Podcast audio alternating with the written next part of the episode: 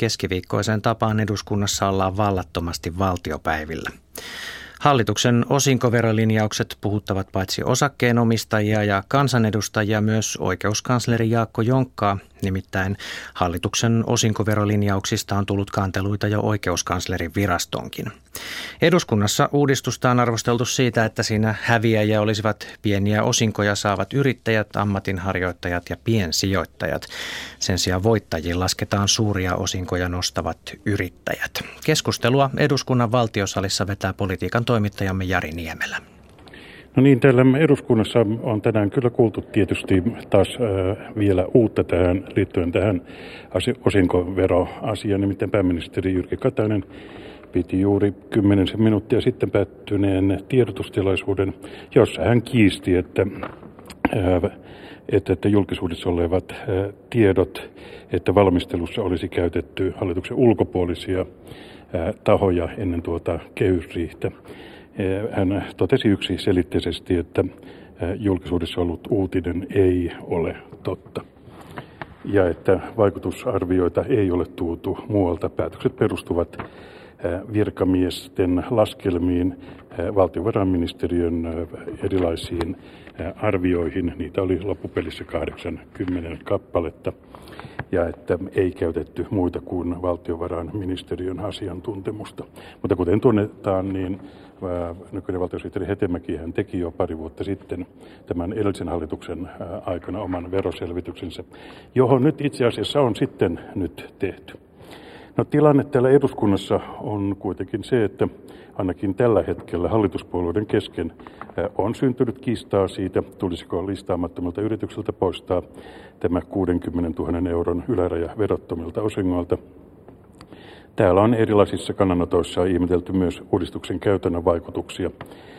Lopulliset osinkoveropäätökset tehdään loppukesästä, mutta ainakin vaikuttaa siltä, että päätökset merkitsisivät, että pienosakkeen omistajien vero kohaisi 22 prosentista 30 prosenttia, eli 40, 40 prosenttia. Se on kohtuullisen suuri veronkorotus. Ja verrattuna sitten tietysti suurosakkeenomistajien verotukseen, eli osingot saisi tiettyin edellytyksin 8 prosentin verolla. Miltä tilanne näyttää? Tästä keskustelemme nyt. Täällä ovat kanssani keskustelemassa kansanedustajat Leena Harkimo kokoomuksesta, Maria Tolppanen perussuomalaisista ja SDPn kansanedustaja Raimo Piirainen. Aloitetaan tällä osinko- ja yritysverokysymykseltä.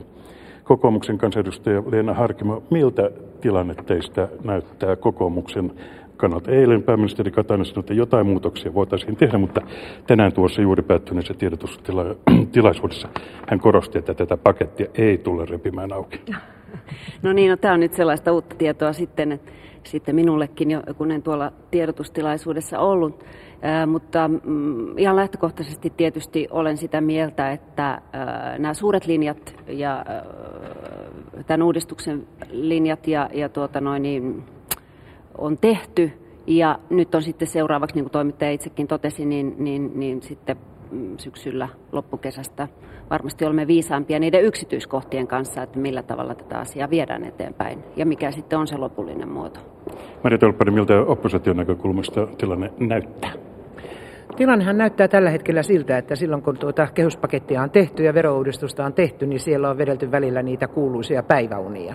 Hallitus ei tunnu tällä hetkellä tietämään, mitä hallitus on silloin tullut päättäneeksi. Se, mitä tuossa aikaisemmin tämän päivän tiedotustilaisuudessa on tullut, mitä pääministeri Katainen sanoi, niin eh, en tietenkään voi sanoa siihen, että puhuuko hän totuutta vai muunneltua totuutta, mutta pitkäaikaisena journalistina minun on pakko sanoa, että minä uskon siihen, mitä journalistit kirjoittavat. Eivät he ole mistään tuulesta temmanneet myöskään eilisiä uutisia.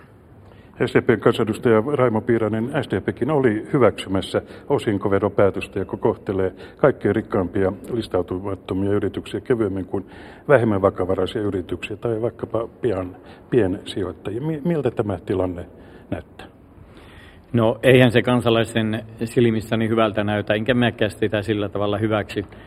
Ja, mutta tässähän on tietenkin tähän kasvuun ja työllisyyteen nyt ajateltu, että, että tämä hyvä, mikä sieltä tulee, niin se laitettaisiin, mutta kun katsoo tätä, näitä tilastoja nyt ja mitä on laskelmia tehty näiden pohjalta, niin, niin tota, jos sieltä otetaan listaamattomista yrityksistä ulos se raha, niin eihän se silloin ole tuota, käytettävissä siihen työllistämiseen, että tähän helpottaa ilman muuta sitä, mutta tämä ei ole niin yksioikoinen kaiken kaikkiaan, että tämä on monimutkaisempi ja niin kuin tässä jo Leena Harkimäki tuota, mainitsi, niin tämä on riiheasia viimeistään, mutta toivoisin, että nyt otettaisiin hyvin vahvasti tämä ja vietäisiin kansalaisille viestiä siitä, että mikä tämä todellinen uudistus on. Tässä on isosta veroremontista kysymys ja yritystukien leikkaamisesta ja ne on jäänyt kokonaan toiselle sijalle tässä keskustelussa. Todellakin on kyse isosta isosta kokonaisuudesta, mutta kohteleeko esitys yhdenvertaisesti erilaisia osakkeenomistajia? Asiasta on tehty jo kanteluita oikeuskanslerin toimistoonkin. Niin nythän tuntuu siltä, että ilma on sakeanaan erilaisia laskelmia erilaisilta, erilaisilta pohjilta erilaisten osakkeenomistajien niin kuin näkökulmasta laskettuna. Ja, ja mun täytyy sanoa, että on hyvin vaikea ottaa kantaa. Jonkun verran on myös ollut ihan suoraan niin kuin väärää tietoa ja on unohtunut erilaisia, erilaisia asioita eri laskelmista. Et, et siinä mielessä tilanne on hieman sekava. Et, et mä en ottaisi kantaa nyt ihan kauheasti näihin. Totta kai on ihan selvää, että meidän täytyy tässä tilanteessa, kun meidän yrittäjyyden rakenteemme on hyvin tuota yksin yrittäjä, kaksin yrittäjä painotteinen tällä hetkellä ne uudet yritykset, jotka syntyy, niin meidän täytyy luoda sitä pohjaa, jolla me saadaan kasvuyrityksiä ja kannustimia sille, että yritykset kasvaa ja investoivat. Ja ylipä, yleensä nämä investoinnit aina tarkoittaa sitä, että ne, sitä kautta luodaan myös sitten niitä työpaikkoja. Että tämä on mun mielestä iso asia tässä. Ja, ja sitten, sitten kun mennään osakesäästäjiin ja muihin, niin, niin, niin varmasti tulee sellaisia, ja sitä palautetta on tullut, että, että koetaan se epäoikeudenmukaisena tämä ehdotus. Mutta että mun mielestä tämä työllistäminen ja näiden yritysten, kasvuyritysten edellytysten niin kuin turvaaminen ja parantaminen on nyt se ykkösasia. Kuinka kova paikka tämä on kokoomuksella? Ainakin puolueen johto, kansanedustaja meni jonkun asteiseen kriisikokoukseen juuri äsken. No nyt täytyy taas todeta, että en tiedä tästä kriisikokouksesta yhtään mitään, että, että odotamme siis mielenkiinnolla, mitä sieltä tulee. Oven ulkopuolelta vaan näin, että näin tapahtuu. Entä SDPn kannalta, kuinka kriittinen tai hermostunut ilmapiiri tällä hetkellä on teidän puolueen piirissä? No mä sanoisin, että meidän ryhmässähän on, on tuota, aika kriittistäkin keskustelua ollut ennen kaikkea siihen, että miksi ei tule ne esille ja neuvottelu, ketkä on neuvotteluissa olleet. Eli he kertoisivat, että mistä on, on päätetty. Ja siihen me on niin kuin haettu tänäkin aamuna. Meillä oli niin sanottu verouudistusklinikka, missä tätä keskustelua käytiin. Ja varmaan jatketaan myös torstaina. Ja, ja katsotaan nyt, miten me saadaan tästä sitten tietoa, että ollaan niin kuin oikeiden tietojen äärellä sillä tavalla. Ja kansalaisillehan tämä ennen kaikkea pitäisi saada tämä tieto, että, että millä tavalla tätä tullaan listaamattomien yritysten kohtaan. Se tässä ennen kaikkea niin kuin meikäläistäkin on, on tuota, kismittänyt. Mutta tuota, niin kuin tuossa äsken toimittajakin mainitsi, niin tähän on tässä esimerkiksi palvelupuolella oleville kauppiaille niin, niin suuren tulo, esimerkiksi 500 miljoonan äh, tulolla niin, niin merkittävän korotuksen sitten tuohon tuloon. Mutta taas sitten piensijoittajalla hän veisi, eli tämä on tämmöinen joltakin ottaa ja jollekin antaa. Mutta sitten kun taas lähdevero on pankkitalletuksista, niin siltäkin piensijoittajalta menee se 30 prosenttia, niin tämä niin tuntuu vähän hassulta, että nämä prosentit on pikkusen erilaisia toisille. Mutta uskotteko te, että tätä pakettia voidaan vielä käytännössä rukata? Maria Tolppanen. Tätähän on ihan pakko rukata, nimittäin tällä hetkellä kävi niin, että miljardi annettiin suurpääomalle. Täytyy muistaa se niin, että näillä jotka nyt saivat rahaa, heillä on mahdollisuus käyttää holdingyhtiöitä ja sitä kautta laskea, tehdä niin sanottua verosuunnittelua ja saada laskettua omaa verokantaansa. Sen sijaan PK-yritykset ja miniyritykset, jotka tässä maassa oikeasti työllistävät jo tällä hetkellä ja jotka tulevat tulevaisuudessakin työllistämään, jotka eivät siirrä yhtään ainutta tuotantoaan ulkomaille, vaan pitävät tuotantonsa täällä, he eivät saa yhtään mitään. Eli se on unen näköä, että tämä toisi työpaikkoja, ei tuo. Se mitä tämä tuo, Tämä rahansiirto, joka nyt joka tapauksessa siirretään, se tarkoittaa sitä, että jostakin täytyy se 900, 000, 900 miljoonaa ottaa liki miljardi. En tiedä, onko tässä laskettu se, että suurin piirtein saman verran leikataan kuntien valtionapuja – sitten taas kossu- ja karkkivero, mitä nyt on tulossa, ja nämä, mitä tuli näitä korotuksia, niin sieltähän ei lähde kuin se 300 miljoonaa. Eli mistä otetaan sitten se 600 miljoonaa, jotka puuttuu? No se otetaan varmaankin tasaverosta, koska muita veroja ei nyt nosteta. Eli pakkohan tämän on avata. Eihän tämä maailma ihan näin epäoikeudenmukainen voi olla. Leena Harkimo. Aukeako? Pääministeri sanoo, että ei. No pääministeriin on syytä sitten tässä asiassa kyllä luottaa, että näin ilmeisesti ei sitten tapahdu. Että kyllä mä itse olisin ollut valmis varmastikin tarkastelemaan juurikin sitä jaksottuvaa verotusosuutta, mutta tuota, näin. Raimo mm, Tässähän täytyy nyt muistaa, että tässä on sovittu suuresta linjasta. Ja nyt kun tulee sitten riihi ja tuota, tietenkin valtiovarainministeriön esitys, niin, niin siinähän nämä kaikki tarkentuu. Ja jos ei sitä ennen, minä tietenkin toivon, että sitä ennenkin, mutta vielä haluaisin tähän kommentin tähän työllistävään, niin arvonlisäveroalennus täällä parturikampaajapuolella esimerkiksi niin olisi työllistänyt merkittävästi tällä hetkellä, että se olisi, se olisi ollut kyllä positiivinen viesti tuonne kentälle. Hallituksen tavoitteena, kuten tunnettua, on äh, lisätä näitä verosaatavia, kuten äh, Mari Tolppanenkin sanoi, 300 miljoonaa euroa, mutta miltä näyttää, kuinka suuren riskin hallitus teki tällä yritys- ja osinkoveropaketilla kokonaisuutena? Yritysverotus laskisi 24,5 prosenttiin 20 prosenttiin. Purevatko nämä toimenpiteet? Ja hallitus otti, otti varmasti tietoisen riskin tässä ja pyrkii nyt tähän kasvun ja työllisyyden kautta, kautta parantamaan. Ja, ja yrityselämän viestihan on ollut hyvin vahva näiden verojen alentamisen osalta, mutta oliko sitten tämä yhteisöveroalennus liian suuri? Ja, ja, ja tota, toisaalta nyt on tullut viestejä, että se on vielä riittämätön, että mä nyt oletan, että kyllä siinä työntekijänkin verotusta voitaisiin keventää sitten, jos lähdetään yritysten verotusta keventää. Niin, kyllähän tämä varmasti on, tämä on tätä tasapainoilua, että pelataan tietyllä tavalla sitä nollasummapeliä. Että jos jonnekin annetaan, niin jostain se pitää katsoa, että tämä nyt on tämä talouden tilanne ja sillä selvää, että sen mukaan pitää elää. Että et ihan, ihan varmasti näin. Mutta että totta kai juuri näin, näin kun todettiin, että, että tietoinen riski siitä, että vahvistaa tätä meidän yritys, yrittäjyyttä ja yrityksiä siinä mielessä, että se on se mahdollista pitää ne yritykset ylipäätänsä täällä Suomessa ja, ja työllistää. Mario Tolppanen, perussuomalaisista, näettekö te riskiä? Näen aikamoisenkin riski, että tällä hetkellä, jos puhutaan tasapainoilusta, niin kyllä tämä kiikkulauta on niin, että toinen pää on tiukasti maassa ja toinen pää on todella korkealla ilmassa.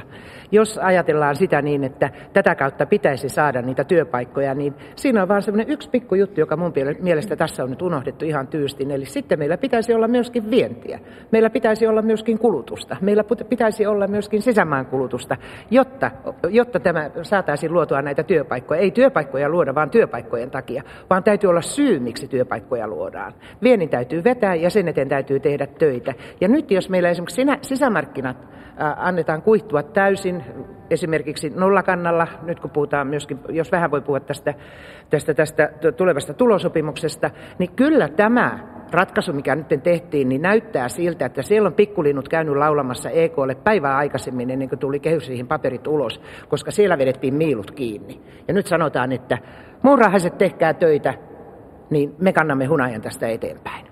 Jos vielä puhutaan tästä verotuksesta, onko oppositiolla esittää sitten ää, nyt tähän hallituksen linjaan todellisia vaihtoehtoja?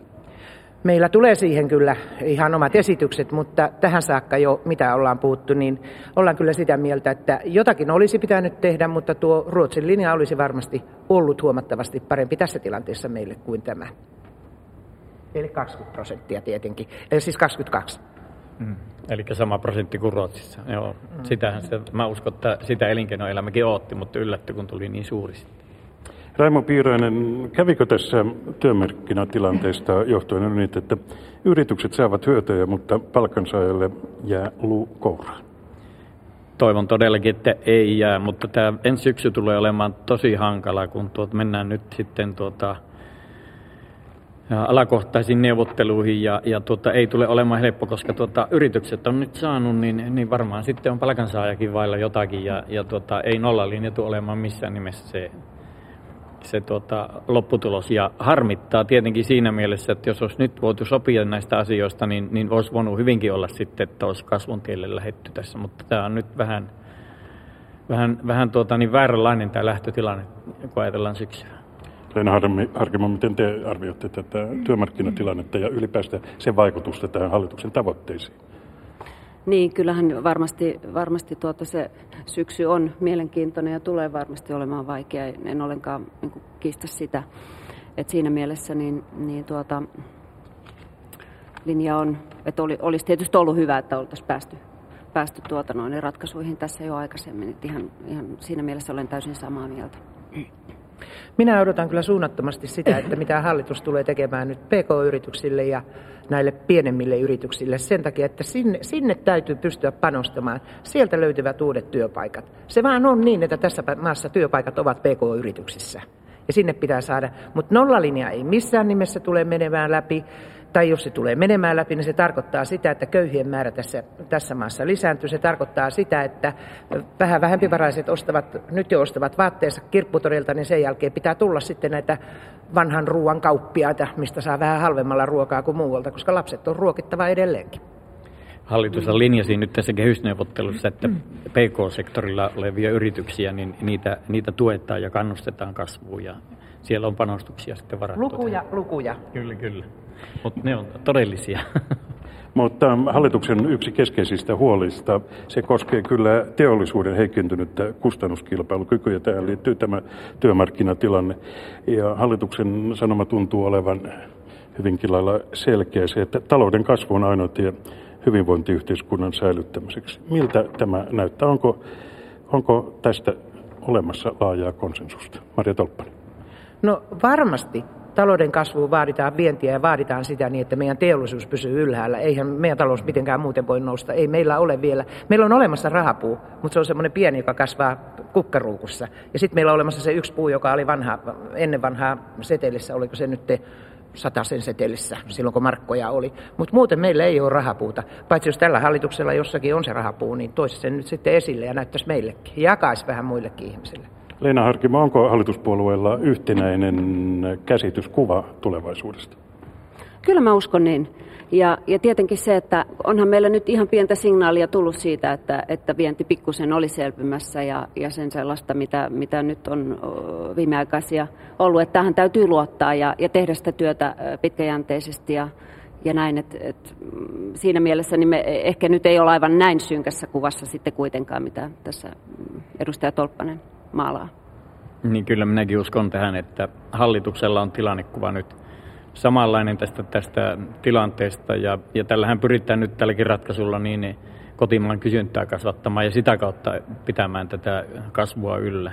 Mutta kyllä vienti on ilman muuta se, että mistä me, mistä me tulot saadaan ja siihen täytyy myös sitten satsata. Tietysti uusia alojen, mitä uusia aloja on, on tuota tulossa ja sitten pystytään investointeja tekemään, jolla on myös työllistävä ja ja tuota, vientiä kasvattava vaikutus. Kuinka paljon tämä Kyproksen taloudellinen kriisi tällä hetkellä tuottaa huolta, eli arvioita siitä, että voiko se vaikuttaa, vaikeuttaa tätä tilannetta? Ei Kypros yksistään tuo tuo sitä huolta, vaan kyllä se on koko tämä euron kriisi, joka se huolen tuo. Esimerkiksi meidän vastuut tällä hetkellä ovat yli kahdeksan miljardia. Ja se on aivan valtava määrä, jos nyt ensimmäisenä ensi syksynä, tai varmasti ei ennen Saksan vaaleja. Mutta Saksan vaalien jälkeen, jos esimerkiksi Kreikka jättää eriä maksamatta, niin sen jälkeen meiltä rupeaa myöskin virtaamaan rahaa ulos. Ja sitten ollaan sanotaanko pienessä lirissä, tai oikeastaan aika isossakin. Kypros ei yksin, mutta Kypros toki on lisänä rikkarokassa. Ja Kypros on sikäli, tämähän on nyt niin kuin aivan ennen kuulumatonta, että nyt me tiedetään jo se niin, että se pestään rahaa, voidaan olla aika lailla varmoja siitä. Ja onko tämä linja sitten se niin, että EU-maat EU lähtevät tukemaan tämän kaltaista toimintaa, rikollista toimintaa? Tuoko Kypros harmaita hiuksia lisää? Voi tuoda lisää, joo, niitä jo ennestäänkin kyllä, mutta tuota, kyllä tämä niin kuin näyttää siltä hyvin vahvasti, että tässä on nyt tämä rahanpesu, rahanpesu ollut tuota taustalla ja, ja tuota pienillä, pienillä tai suurilla koroilla ja pienillä verotuksella on sitten äh, houkuteltu pääomia sinne. Ja, ja tuota, tämä on ehkä ollut näistä kaikista tukipaketeista niin ehkä, ehkä tuota kriittisin tarkastelu. Ja katsotaan nyt, mitä sieltä tulee vielä sitten tuota näiden selvitysten osalta, että, että mikä, mikä siellä on tämä rahanpesun todellisuus. Mutta tuota, mä vielä tähän viittaisin, että, että ei meiltä ole virrannut sinne rahaa sillä tavalla. Meillä on takuita vaan, ja tämä EVM tällä hetkellä on, on tuota pääomitettu. Takuita niin, pääomitettu. 8 miljardia on takuita. Ja, ja kyllä mä uskon, että nämä maat niin tuota, pystyy niin sen verran omaa varallisuutta siellä, että ne pystyy tämä hoitaa. Mutta tämä on kansaan mennyt kuin häkä nyt tämä, että kun sinne tuota lapioidaan, lapioidaan rahaa. Leena Harki. Niin, kyllähän Suomi tässä on nyt ollut varsin jämäkkänä tämän asian hoidossa ja juuri näin, mitä tässä tuli, tuli esiin, niin ei Kypros varmasti yksi, mutta isossa kuvassa varmasti, että tämä asia on hoidettava ja se on nyt suitsittu, käsittääkseni on pystytty suitsimaan kuitenkin siellä kansallisesti näitä tätä, mm, näiden pankki, pankkitoimenpiteiden kautta, niin siinä mielessä Suomi on saanut jopa jo hieman ikävän, ikävän maan mainetta ollessaan näin tiukka tässä asiassa, mutta, mutta hyvän suuntaan. Onko Suomi riittävä ikävä? Suomi ei ole riittävä ikävä. Ja mä todellakin toivon, että ne takut, mitä me ollaan annettu, nyt yli 8 miljardia, yli 8,5 miljardia, että ne olisivat auttaneet näitä maita. Mutta kun totuus on toisenlainen. Näiden maiden velkataakka on vain kasvanut sen jälkeen, kun sinne on annettu näitä miljardeja. Se ei ole parantunut pätkääkään. Jos ei, ei, ainakaan Kreik, ei ainakaan Kreikan, Kreikan valtiontalous on jo kääntynyt positiivisen plussan puolelle. Joo. No okei, me sitten toivotaan niin, että Kreikka rupeaa maksamaan lainojaan pois, että me emme joudu antamaan sitten näitä, kantamaan huutoja näistä takuuksista ja antamaan siellä, siellä, Kerrottakoon se, että siellä on selkeä ohjelma, että vuoteen 2020 se Kreikan velkaosuus on 120 prosenttia siitä katosta. Niin tässä on nyt sitten taas tämmöiset ennustajajoukot laskeneet, että näin se käy. Minä haluan todellakin nähdä sen, että Kreikka on, näin Kreik- Kreikka on sillä linjalla. Se on ihan, se on, se on ihan, ihan Troikankin niin linjoilla. Palataan vielä tuota yhteen ajankohtaiseen asiaan, nimittäin tuoreimman Yle Uutisten puolueiden kannatusmittauksen, nimittäin mistä teidän mielestänne kertoo, että neljä suurinta puoluetta ovat nyt alle kahden prosenttiyksikön sisällä. Tuleeko tästä pysyvä ilmiö? Tähän kertoo, tähän kertoo tietysti siitä, että hallituksessa on tällä hetkellä kaksi puoluetta liikaa. Okei. Okay. Äh, tuota, niin, mistä tämä kertoo? Tai liian vähän. Äh, niin, toivottavasti nyt kyllä tässä kuudella pärjätään ihan mainiosti, että ei lisää, kiitos. Tuota, mm, niin, nyt en ihan tarkkaan tiedä, että millä frekvenssillä näitä, näitä, näitä kannatustutkimuksia on tehty, mutta tietysti se jollakin tavalla me ollaan niin kovin pieni maa ja, ja tota, paljon puolueita ja, ja pienet asiat saattaa vaikuttaa niin kuin kannatukseen paljonkin tai vähän. Et, et tässä mennään nyt tällä tavalla, että tietysti nyt tyytyväinen täytyy itse olla siihen, että kokoomus on edelleen suurin puolue ja kannatusluvut nyt ei ole kuitenkaan tai jos nyt vertaa vaikka eduskuntavaalikannatukseen, niin, niin siinä mielessä ollaan ihan hyvällä raiteella ja, ja näin. Mutta että totta kai suhtaudutaan niin kuin vakavasti siihen, että, että tota, laskua on ollut ja tarkastellaan sitä sitten omassa piirissä myös. Raimo Piirainen, miltä näyttää tämä puoli? Niin, galluppejahan tulee ja menee, niitä, niitä tehdään kerran kuukaudessa, jos ei kaksi parhaassa. Ja, ja tuota, mä en kyllä ole ollenkaan huolestunut, että nähdään heilahtelee ja kyllä se tietysti jonkun verran kertoo siitä. No tässä oli tietenkin otanta-aika oli lyhyempi, muistaakseni. Kolme, kolme viikkoa. Niin, eli kuukautta normaalisti on se neljä viikkoa, niin se on, on lyhyempi. Ja kyllä tietenkin tämä, kieltämättä tämä euroalueen kriisi, niin kyllä se vaan hallituspuolueita ja muutenkin hallitusvastuu niin painaa. Et, et pitää tehdä koviakin päätöksiä ja ei kansalaiset aina niitä ymmärrä. Leena Harkimo, miten vielä tämä osinkoverotus? Luuletteko, että, tai uskotteko, että se tulee näkymään esimerkiksi seuraavassa kannatusmittauksessa nimenomaan kokoomuksen osalta? Vaikea sanoa. Kyllähän tietenkin totta kai tätä keskustelua käydään. Mä itse toivon, että keskustelu voisi pikkuhiljaa laantua siinä mielessä, että päästään, päästään tota, sitten rauhassa, päästetään virkamiehet tekemään sitä työtä, eli valmistelemaan hallituksen esityksiä liittyen tähän asiaan ja syventymään näihin yksityiskohtiin. Että se on ehdottoman tärkeää. Et siinä mielessä niin, niin tuota, mm, olisi aika pistää piste tälle asialle.